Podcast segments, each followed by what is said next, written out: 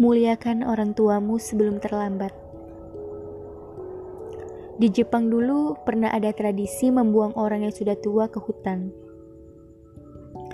Mereka yang dibuang adalah orang tua yang sudah tidak berdaya sehingga tidak memberatkan kehidupan anak-anaknya.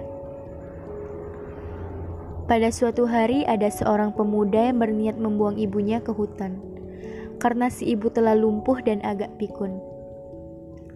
Si pemuda tampak bergegas menyusuri hutan sambil menggendong ibunya. Si ibu yang kelihatan tak berdaya berusaha menggampai setiap ranting pohon yang bisa diraihnya lalu mematahkannya dan menaburkannya di sepanjang jalan yang mereka lalui.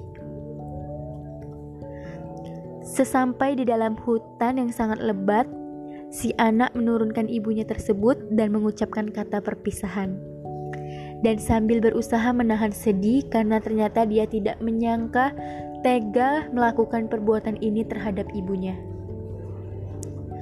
Justru si ibu yang tampak tegar dalam senyumannya, dia berkata, "Anakku, ibu sangat menyayangimu. Sejak kau kecil sampai dewasa, ibu selalu merawatmu dengan segenap cintaku."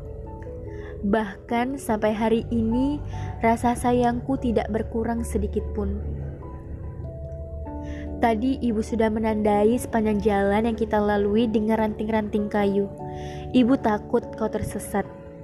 Ikutilah tanda itu agar kau selamat sampai di rumah.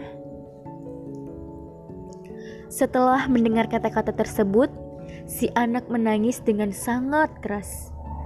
Kemudian langsung memeluk ibunya dan kembali menggendong untuk membawa si ibu pulang ke rumah. Pemuda tersebut akhirnya merawat ibu yang sangat mengasihinya sampai ibunya meninggal.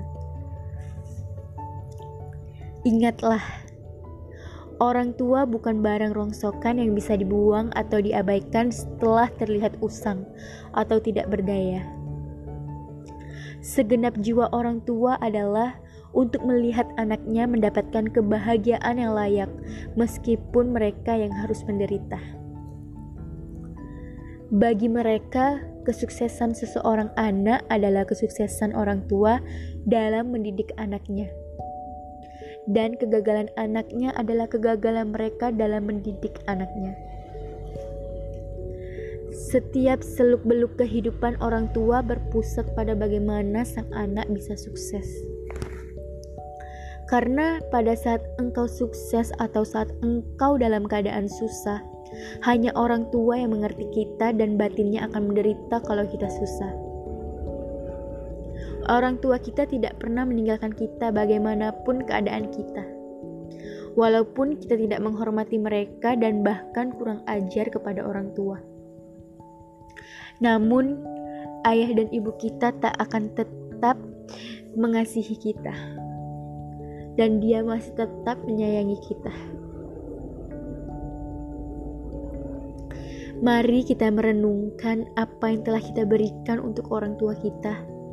Nilai berapapun itu pasti dan pasti tidak akan sebanding dengan pengorbanan ayah dan ibu.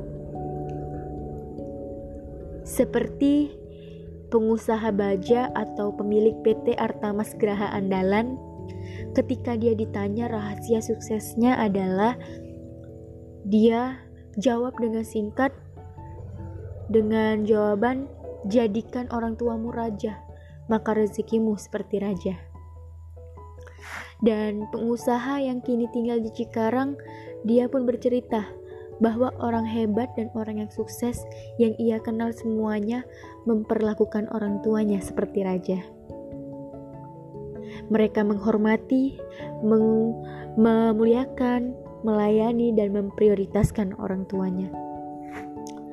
Lelaki asal Banyuwangi, dia bertutur, jangan perlakukan orang tua seperti pembantu.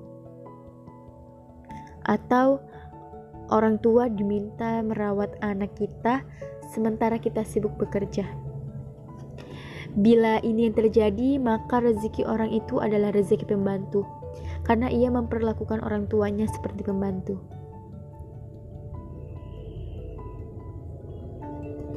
Menurut sebuah lembaga survei yang mengambil sampel pada 700 keluarga di Jepang, Anak-anak yang sukses adalah mereka yang memperlakukan dan melayani orang tuanya seperti seorang kaisar.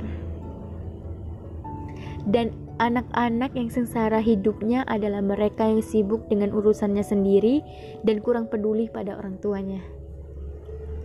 Marilah terus berusaha keras agar kita bisa memperlakukan orang tua seperti raja. Buktikan dan jangan hanya ada di angan-angan saja. Dan beruntunglah bagi yang masih memiliki orang tua, masih belum terlambat untuk berbakti. Ingat, uang bisa dicari, ilmu bisa digali, tapi kesempatan untuk mengasihi orang tua kita takkan terulang kembali. Terima kasih.